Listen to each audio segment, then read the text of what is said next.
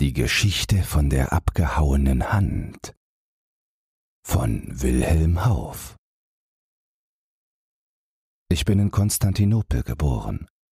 Mein Vater war ein Dolmetscher am türkischen Hof und trieb nebenbei einen ziemlich einträglichen Handel mit wohlriechenden Essenzen und seidenen Stoffen. Er gab mir eine gute Erziehung, indem er mich teils selbst unterrichtete, teils von einem unserer Priester mir Unterricht geben ließ. Er bestimmte mich anfangs, seinen Laden einmal zu übernehmen, als ich aber größere Fähigkeiten zeigte, als er erwartet hatte, bestimmte er mich auf das Anraten seiner Freunde zum Arzt, weil ein Arzt, wenn er etwas mehr gelernt hat als die gewöhnlichen Marktschreier, in Konstantinopel sein Glück machen kann. Es kamen viele Franken in unser Haus, und einer davon überredete meinen Vater, mich in sein Vaterland nach der Stadt Paris reisen zu lassen, wo man solche Sachen unentgeltlich und am besten lernen könne. Er selbst aber wolle mich, wenn er zurückreise, umsonst mitnehmen. Mein Vater, der in seiner Jugend auch gereist war, schlug ein, und der Franke sagte mir, ich könne mich in drei Monaten bereithalten.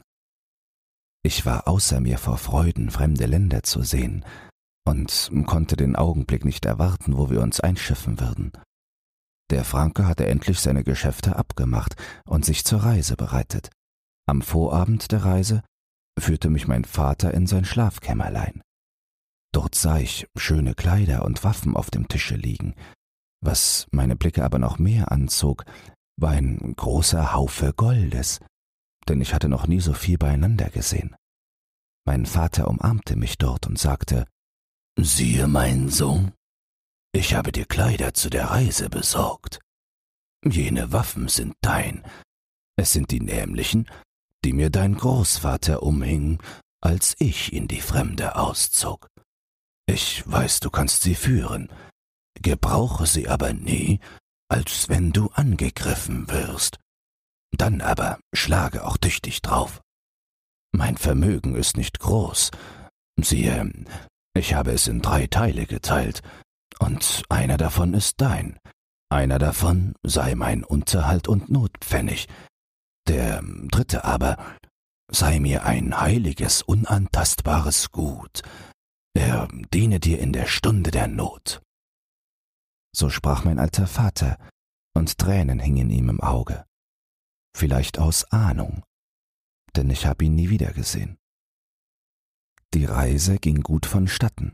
Wir waren bald im Lande der Franken angelangt, und sechs Tagreisen hernach kamen wir in die große Stadt Paris.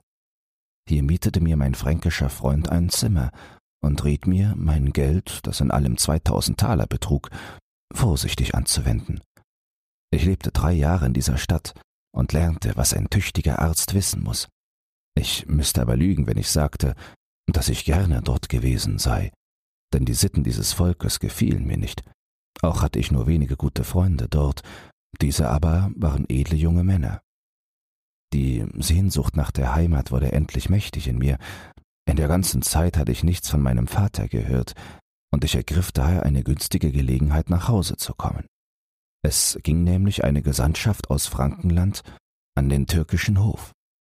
Ich verdang mich als Wundarzt in das Gefolge des Gesandten und kam glücklich wieder nach Stambul.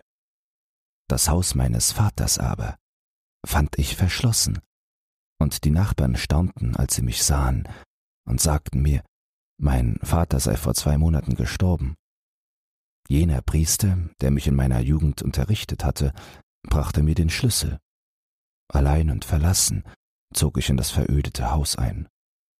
Ich fand noch alles, wie es mein Vater verlassen hatte, nur das Gold, das er mir zu hinterlassen versprach, fehlte.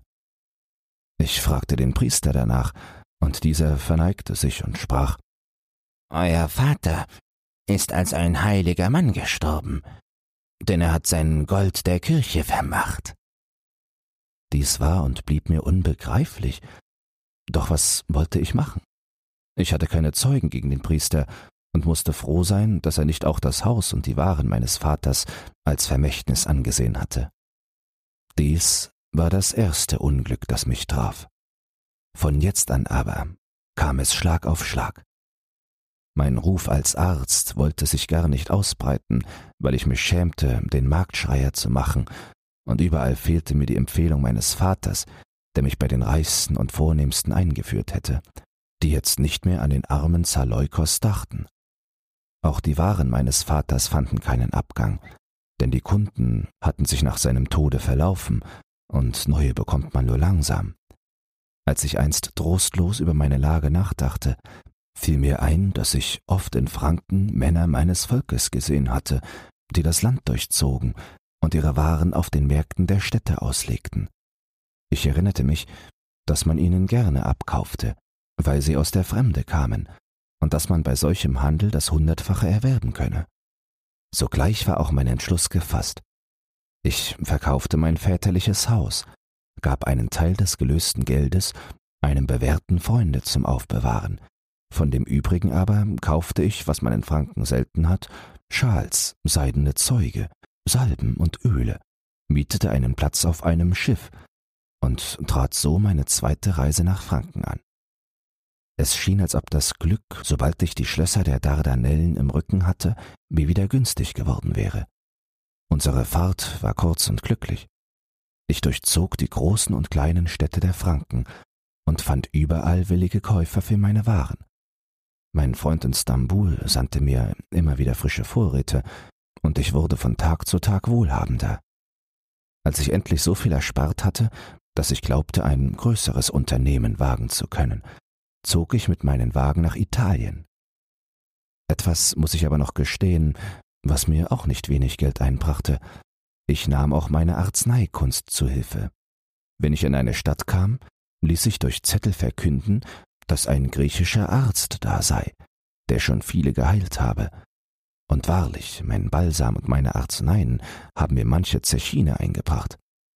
So war ich endlich nach der Stadt Florenz in Italien gekommen.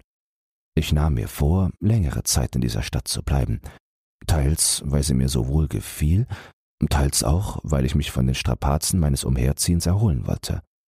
Ich mietete mir ein Gewölbe in dem Stadtviertel Santa Croce und nicht weit davon ein paar schöne Zimmer, die auf einen Altan führten, in einem Wirtshaus. Sogleich ließ ich auch meine Zettel umhertragen, die mich als Arzt und Kaufmann ankündigten. Ich hatte kaum mein Gewölbe eröffnet, so strömten auch die Käufer herzu, und ob ich gleich ein wenig hohe Preise hatte, so verkaufte ich doch mehr als andere, weil ich gefällig und freundlich gegen meine Kunden war. Ich hatte schon vier Tage vergnügt in Florenz verlebt, als ich eines Abends, da ich schon mein Gewölbe schließen und nur die Vorräte in meinen Salbenbüchsen nach meiner Gewohnheit noch einmal mustern wollte, in einer kleinen Büchse einen Zettel fand, den ich mich nicht erinnerte hineingetan zu haben. Ich öffnete den Zettel und fand darin eine Einladung, diese Nacht Punkt zwölf Uhr auf der Brücke, die man Ponte Vecchio heißt, mich einzufinden. Ich sann lange darüber nach, wer es wohl sein könnte, der mich dorthin einlud. Da ich aber keine Seele in Florenz kannte, dachte ich, man werde mich vielleicht heimlich zu irgendeinem Kranken führen wollen, was schon öfter geschehen war. Ich beschloss also hinzugehen, doch hing ich zur Vorsicht den Säbel um, den mir einst mein Vater geschenkt hatte. Als es stark gegen Mitternacht ging, machte ich mich auf den Weg und kam bald auf die Ponte Vecchio. Ich fand die Brücke verlassen und öde und beschloss zu warten, bis der erscheinen würde, der mich rief. Es war eine kalte Nacht, der Mond schien hell, und ich schaute hinab in die Wellen des Arno, die weitem im Mondlicht schimmerten. Auf den Kirchen der Stadt schlug es jetzt zwölf Uhr, und ich richtete mich auf, und vor mir stand ein großer Mann, ganz in einen roten Mantel gehüllt, dessen einen Zipfel er vor das Gesicht hielt. Ich war von Anfang an etwas erschrocken, weil er so plötzlich hinter mir stand, fasste mich aber sogleich wieder und sprach Wenn ihr mich habt hierher bestellt, so sagt an, was steht zu eurem Befehl? Der Rotmantel wandte sich um und sagte langsam Folge. Da ward mir's doch etwas unheimlich zumut, mit diesem Unbekannten allein zu gehen. Ich blieb stehen und sprach Nicht also, lieber Herr, wollt ihr mir vorerst sagen, wohin Auch könnet ihr mir euer Gesicht ein wenig zeigen, dass ich sehe, ob ihr Gutes mit mir vorhabt. Der Rote aber schien sich nicht darum zu kümmern. Wenn du nicht willst, Zaleukos, so bleibe, antwortete er und ging weiter. Da entbrannte mein Zorn. Meinet ihr, rief ich aus, ein Mann wie ich lasse sich von jedem Narren foppen, und ich werde in dieser kalten Nacht umsonst gewartet haben? In drei Sprüngen hatte ich ihn erreicht, packte ihn an seinem Mantel und schrie noch lauter, indem ich die andere Hand an den Säbel legte. Aber der Mantel blieb mir in der Hand, und der Unbekannte war um die nächste Ecke verschwunden. Mein Zorn legte sich nach und nach. Ich hatte doch den Mantel, und dieser sollte mir schon den Schlüssel zu diesem wunderlichen Abenteuer geben. Ich hing ihn um und ging meinen Weg wieder nach Hause. Als ich kaum noch hundert Schritte davon entfernt war, streifte jemand dicht an mir vorüber und flüsterte in fränkischer Sprache Nehmt euch in Acht, Graf. Heute Nacht ist nichts zu machen. Ehe ich mich aber umsehen konnte, war dieser jemand schon vorbei, und ich sah nur noch einen Schatten an den Häusern hinschweben. Dass dieser Zuruf den Mantel und nicht mich anging, sah ich ein, doch gab er mir kein Licht über die Sache. Am anderen Morgen überlegte ich, was zu tun sei. Ich war von Anfang an gesonnen, den Mantel ausrufen zu lassen, als hätte ich ihn gefunden. Doch da konnte der Unbekannte ihn durch einen Dritten holen lassen, und ich hätte dann keinen Aufschluss über die Sache gehabt. Ich besah, indem ich so nachdachte, den Mantel näher. Er war von schwerem genuesischem Samt, purpurrot, mit astrachanischem Pelz verbrämt und reich mit Gold gestickt. Der prachtvolle Anblick des Mantels brachte mich auf einen Gedanken, den ich auszuführen beschloss. Ich trug ihn in mein Gewölbe und legte ihn zum Verkauf aus, setzte aber auf ihn einen so hohen Preis, dass ich gewiss war, keinen Käufer zu finden. Mein Zweck dabei war, jeden, der nach dem Pelz fragen würde, scharf ins Auge zu fassen, denn die Gestalt des Unbekannten, die sich mir nach Verlust des Mantels, wenn auch nur flüchtig, doch bestimmt zeigte, wollte ich aus Tausenden erkennen. Es fanden sich viele Kauflustige zu dem Mantel, dessen außerordentliche Schönheit alle Augen auf sich zog. Aber keiner glich entfernt dem Unbekannten, keiner wollte den hohen Preis von zweihundert Zechinen dafür bezahlen. Auffallend war mir dabei, dass, wenn ich einen oder den anderen fragte, ob denn sonst kein solcher Mantel in Florenz sei, alle mit Nein antworteten und versicherten, eine so kostbare und geschmackvolle Arbeit nie gesehen zu haben.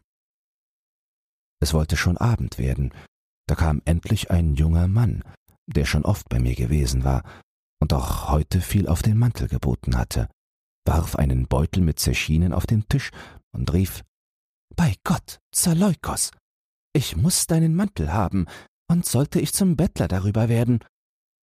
Zugleich begann er, seine Goldstücke aufzuzählen. Ich kam in große Not. Ich hatte den Mantel nur ausgehängt, um vielleicht die Blicke meines Unbekannten darauf zu ziehen, und jetzt kam ein junger Tor, um den ungeheuren Preis zu zahlen. Doch was blieb mir übrig? Ich gab nach, denn es tat mir auf der anderen Seite der Gedanke wohl, für mein nächtliches Abenteuer so schön entschädigt zu werden. Der Jüngling hing sich den Mantel um und ging. Er kehrte aber auf der Schwelle wieder um, indem er ein Papier, das am Mantel befestigt war, losmachte, mir zuwarf und sagte Hier, Zaleukos, hängt etwas, das wohl nicht zu dem Mantel gehört. Gleichgültig nahm ich den Zettel, aber siehe da, dort stand geschrieben Bringe heute Nacht um die bewusste Stunde den Mantel auf die Ponte Vecchio. Vierhundert Zechinen warten deiner. Ich stand wie niedergedonnert. So hatte ich also mein Glück selbst verscherzt und meinen Zweck gänzlich verfehlt. Doch ich besann mich nicht lange, raffte die zweihundert Zechinen zusammen, sprang dem, der den Mantel gekauft hatte, nach und sprach Nehmt eure Zechinen wieder, guter Freund, und lasst mir den Mantel. Ich kann ihn unmöglich hergeben. Dieser hielt die Sache von Anfang für Spaß. Als er aber merkte, dass es ernst war, geriet er in Zorn über meine Forderung schalt mich einen Narren, und so kam es endlich zu Schlägen. Doch ich war so glücklich, im Handgemeng ihm den Mantel zu entreißen, und wollte schon mit davon eilen, als der junge Mann die Polizei zur Hilfe rief und mich mit sich vor Gericht zog. Der Richter war sehr erstaunt über die Anklage und sprach meinem Gegner den Mantel zu. Ich aber bot dem Jüngling zwanzig, fünfzig, achtzig, ja hundert Zechinen über seine zweihundert, wenn er mir den Mantel ließe. Was meine Bitten nicht vermochten, bewirkte mein Gold. Er nahm meine guten Zechinen. Ich aber zog mit dem Mantel triumphierend ab und musste mir gefallen lassen, dass man mich in ganz Florenz für einen Wahnsinnigen hielt. Doch die Meinung der Leute war mir gleichgültig. Ich wusste es ja besser als sie, dass ich an dem Handel noch gewann. Mit Ungeduld erwartete ich die Nacht. Um dieselbe Zeit wie gestern ging ich, den Mantel unter dem Arm, auf die Ponte Vecchio. Mit dem letzten Glockenschlag kam die Gestalt aus der Nacht heraus auf mich zu. Es war unverkennbar der Mann von gestern. Hast du den Mantel? wurde ich gefragt. Ja, Herr, antwortete ich. Aber er kostete mich bar hundert Zechinen. Ich weiß es, entgegnete jener. Schau auf, hier sind vierhundert. Er trat mit mir in das breite Geländer der Brücke und zählte die Goldstücke hin. Vierhundert waren es. Prächtig blitzten sie im Mondschein. Ihr Glanz erfreute mein Herz. Ach, es ahnte nicht, dass es seine letzte Freude sein werde. Ich steckte mein Geld in die Tasche und wollte mir nun auch den gütigen Unbekannten recht betrachten, aber er hatte eine Larve vor dem Gesicht, aus der mich dunkle Augen furchtbar anblitzten. Ich danke euch, Herr, für eure Güte, sprach ich zu ihm. Was verlangt ihr jetzt von mir? Das sage ich euch aber vorher, dass es nichts Unrechtes sein darf. Unnötige Sorge, antwortete er, indem er den Mantel um die Schultern legte. Ich bedarf eurer Hilfe als Arzt, doch nicht für einen Lebenden, sondern für einen Toten. Wie kann das sein? rief ich voll Verwunderung. Ich kam mit meiner Schwester aus fernen Landen, erzählte er und winkte mir zugleich, ihm zu folgen. Ich wohnte hier mit ihr bei einem Freund meines Hauses. Meine Schwester starb gestern schnell an einer Krankheit, und die Verwandten wollen sie morgen begraben. Nach meiner alten Sitte unsere Familie aber sollen alle in der Gruft der Väter ruhen. Viele, die in fremdem Lande sterben, ruhen dennoch dort einbalsamiert. Meinen Verwandten gönne ich nun ihren Körper, meinem Vater aber muss ich wenigstens den Kopf seiner Tochter bringen, damit er sie noch einmal sehe. Diese Sitte, die Köpfe geliebter Anverwandten abzuschneiden, kam mir zwar etwas schrecklich vor, doch wagte ich nichts dagegen einzuwenden, aus Furcht, den Unbekannten zu beleidigen. Ich sagte ihm daher, dass ich mit dem Einbalsamieren der Toten wohl umgehen könne, und bat ihn, mich zu der Verstorbenen zu führen. Doch konnte ich mich nicht enthalten, zu fragen, warum dies denn alles so geheimnisvoll und in der Nacht geschehen müsse. Er antwortete mir, dass seine Verwandten, die seine Absicht für grausam halten, bei Tage ihn abhalten würden, sei aber nur erst einmal der Kopf abgenommen, so könnten sie wenig mehr darüber sagen. Er hätte mir zwar den Kopf bringen können, aber ein natürliches Gefühl halte ihn ab, ihn selbst abzunehmen. Wir waren indes bis an ein großes, prachtvolles Haus gekommen.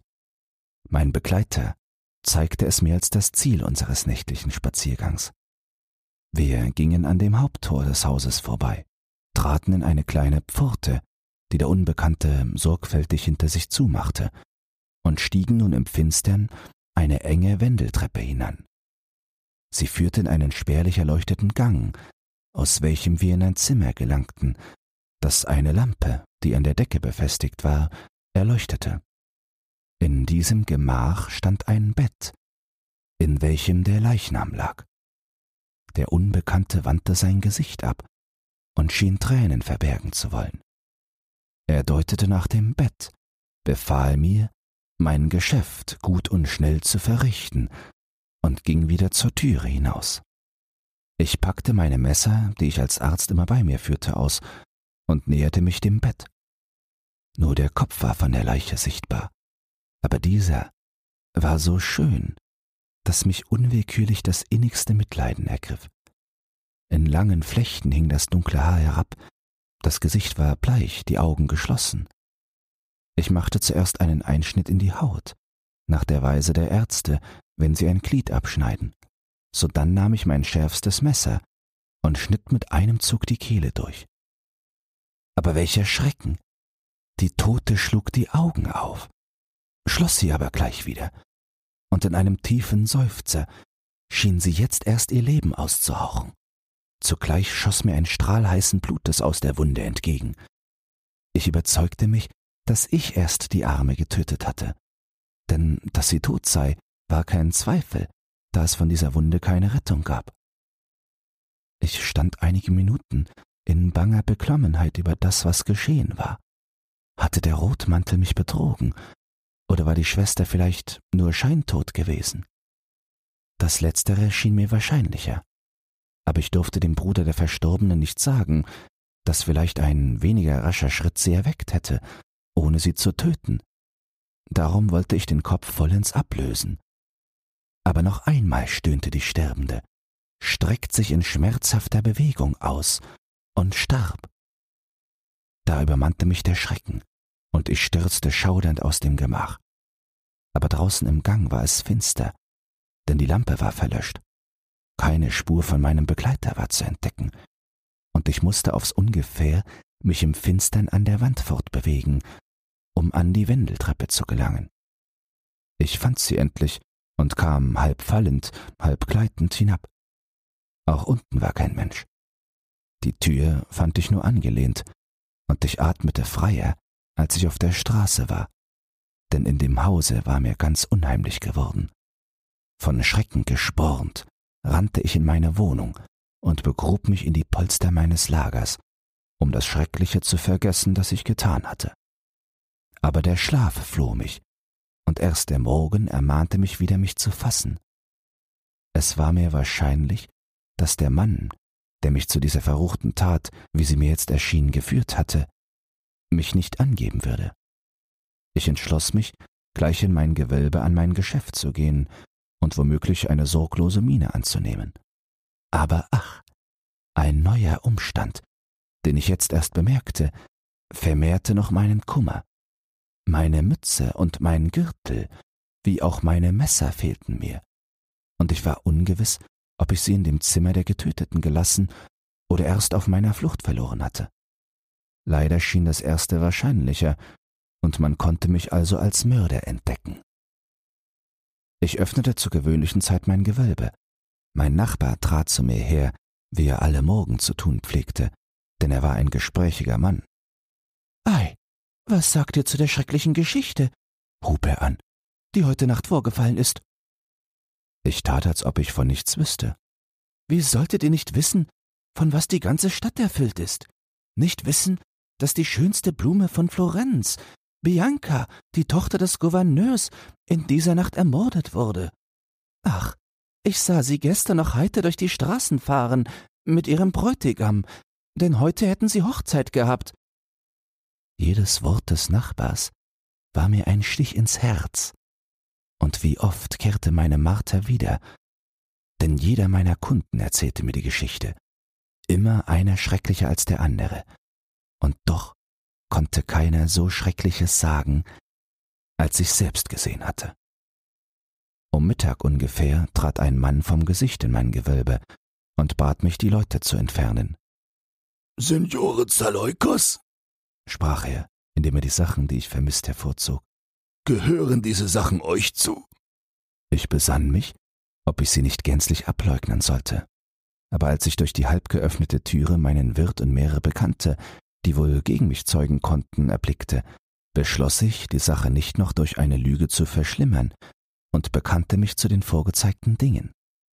Der Gerichtsmann bat mich, ihm zu folgen und führte mich in ein großes Gebäude, das ich bald für das Gefängnis erkannte.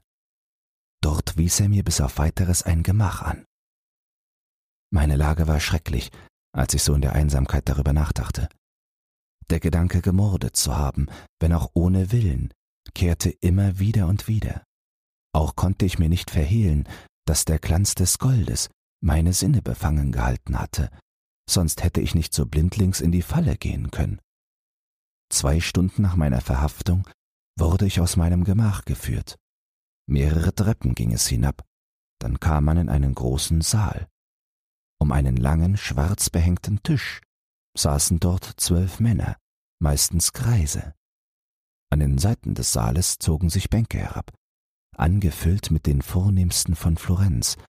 Auf den Galerien, die in der Höhe angebracht waren, standen dicht gedrängt die Zuschauer. Als ich bis vor den schwarzen Tisch getreten war, erhob sich ein Mann mit finsterer, trauriger Miene. Es war der Gouverneur. Er sprach zu den Versammelten, dass er als Vater in dieser Sache nicht richten könne und dass er seine Stelle für diesmal an den ältesten der Senatoren abtrete. Der älteste der Senatoren war ein Greis von wenigstens neunzig Jahren. Er stand gebückt, und seine Schläfe waren mit dünnem weißem Haar umhängt, aber feurig brannten noch seine Augen, und seine Stimme war stark und sicher. Er hub an, mich zu fragen, ob ich den Mord gestehe. Ich bat ihn um Gehör und erzählte unerschrocken und mit vernehmlicher Stimme, was ich getan hatte und was ich wusste. Ich bemerkte, dass der Gouverneur während meiner Erzählung bald blass, bald rot wurde, und als ich geschlossen, fuhr er wütend auf. Wie Elender! rief er mir zu. So willst du ein Verbrechen, das du aus Habgier begangen, noch einem andern aufbürden? Der Senator verwies ihm seine Unterbrechung, da er sich freiwillig seines Rechtes begeben habe. Auch sei es gar nicht zu erwiesen, dass ich aus Habgier gefrevelt, denn nach seiner eigenen Aussage sei er der Getöteten nichts gestohlen worden. Ja, er ging noch weiter. Er erklärte dem Gouverneur, dass er über das frühere Leben seiner Tochter Rechenschaft geben müsse. Denn nur so könne man schließen, ob ich die Wahrheit gesagt habe oder nicht. Zugleich hob er für heute das Gericht auf, um sich, wie er sagte, aus den Papieren der Verstorbenen, die ihm der Gouverneur übergeben werde, Rat zu holen. Ich wurde wieder in mein Gefängnis zurückgeführt, wo ich einen traurigen Tag verlebte, immer mit dem heißen Wunsch beschäftigt, dass man doch irgendeine Verbindung zwischen der Toten und dem Rotmantel entdecken möchte. Voll Hoffnung trat ich den andern Tag in den Gerichtssaal. Es lagen mehrere Briefe auf dem Tisch. Der alte Senator fragte mich, ob sie meine Handschrift seien. Ich sah sie an und fand, dass sie von derselben Hand sein müssten wie jene beiden Zettel, die ich erhalten habe. Ich äußerte dies den Senatoren, aber man schien nicht darauf zu achten und antwortete, dass ich beides geschrieben haben könne und müsse, denn der Namenszug unter den Briefen sei ja unverkennbar ein Z, der Anfangsbuchstabe meines Namens.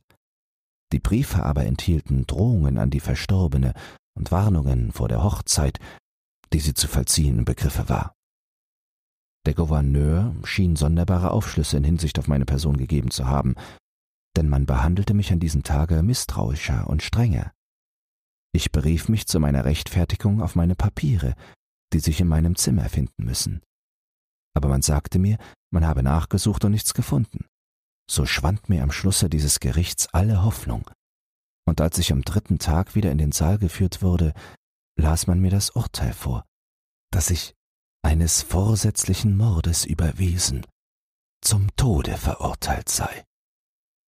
Dahin also war es mit mir gekommen, verlassen von allem, was mir auf Erden noch teuer war, fern von meiner Heimat, sollte ich unschuldig in der Blüte meiner Jahre vom Beile sterben.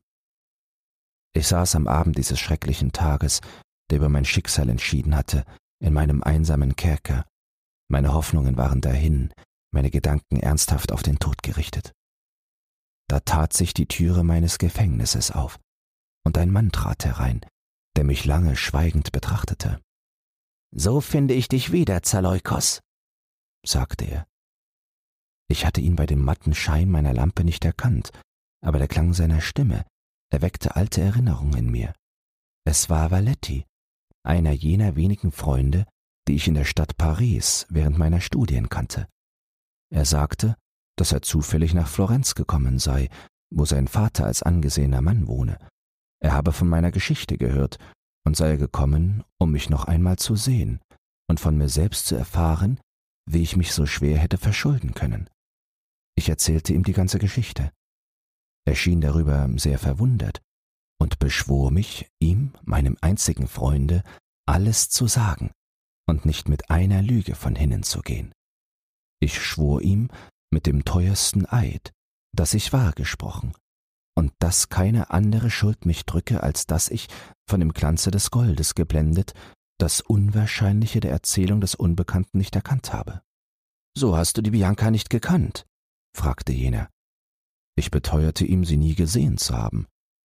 Valetti erzählte mir nun, dass ein tiefes Geheimnis auf der Tat liege, dass der Gouverneur meine Verurteilung sehr hastig betrieben habe, und es sei nur ein Gerücht unter die Leute gekommen, dass ich Bianca schon längst gekannt und aus Rache über ihre Heirat mit einem andern sie ermordet habe.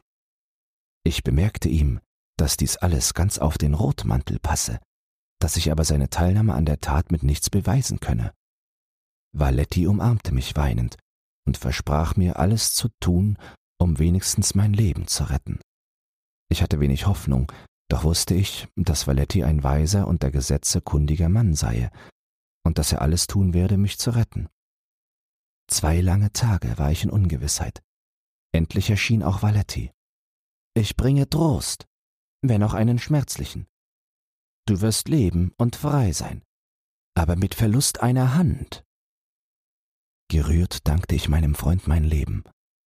Er sagte mir, dass der Gouverneur unerbittlich gewesen sei, die Sache noch einmal untersuchen zu lassen, dass er aber endlich, um nicht ungerecht zu erscheinen, bewilligt habe, wenn man in den Büchern der florentinischen Geschichte einen ähnlichen Fall finde, so solle meine Strafe sich nach der Strafe, die dort ausgesprochen sei, richten. Er und sein Vater haben nun Tag und Nacht in den alten Büchern gelesen und endlich einen ganz dem meinigen ähnlichen Fall gefunden. Dort lautet die Strafe, es soll ihm die linke Hand abgehauen, seine Güter eingezogen und er selbst auf ewig verbannt werden. So laute jetzt auch meine Strafe, und ich solle mich jetzt bereiten zu der schmerzhaften Stunde, die meiner warte. Ich will euch nicht diese schreckliche Stunde vors Auge führen, wo ich auf offenem Markte meine Hand auf den Block legte, wo mein eigenes Blut in weiten Bogen mich überströmte. Valetti nahm mich in sein Haus auf, bis ich genesen war. Dann versah er mich edelmütig mit Reisegeld, denn alles, was ich mir so mühsam erworben, war eine Beute des Gerichts geworden. Ich reiste von Florenz nach Sizilien und von da mit dem ersten Schiff, das ich fand, nach Konstantinopel. Meine Hoffnung war auf die Summe gerichtet, die ich meinem Freund übergeben hatte. Auch bat ich ihn, bei ihm wohnen zu dürfen. Aber wie erstaunte ich, als dieser mich fragte, warum ich denn nicht mein Haus beziehe. Er sagte mir, dass ein fremder Mann unter meinem Namen ein Haus in dem Quartier der Griechen gekauft habe, Derselbe habe auch den Nachbarn gesagt, dass ich bald selbst kommen werde. Ich ging sogleich mit meinem Freunde dahin und wurde von allen meinen alten Bekannten freudig empfangen. Ein alter Kaufmann gab mir einen Brief, den der Mann, der für mich gekauft hatte, hier gelassen habe. Ich las ihn. Zaleukos. Zwei Hände stehen bereit, rastlos zu schaffen, dass du nicht fühlest den Verlust der einen das Haus, das du siehst, und alles, was darin ist, ist dein. Und alle Jahre wird man dir so viel reichen, dass du zu den Reichen deines Volkes gehören wirst.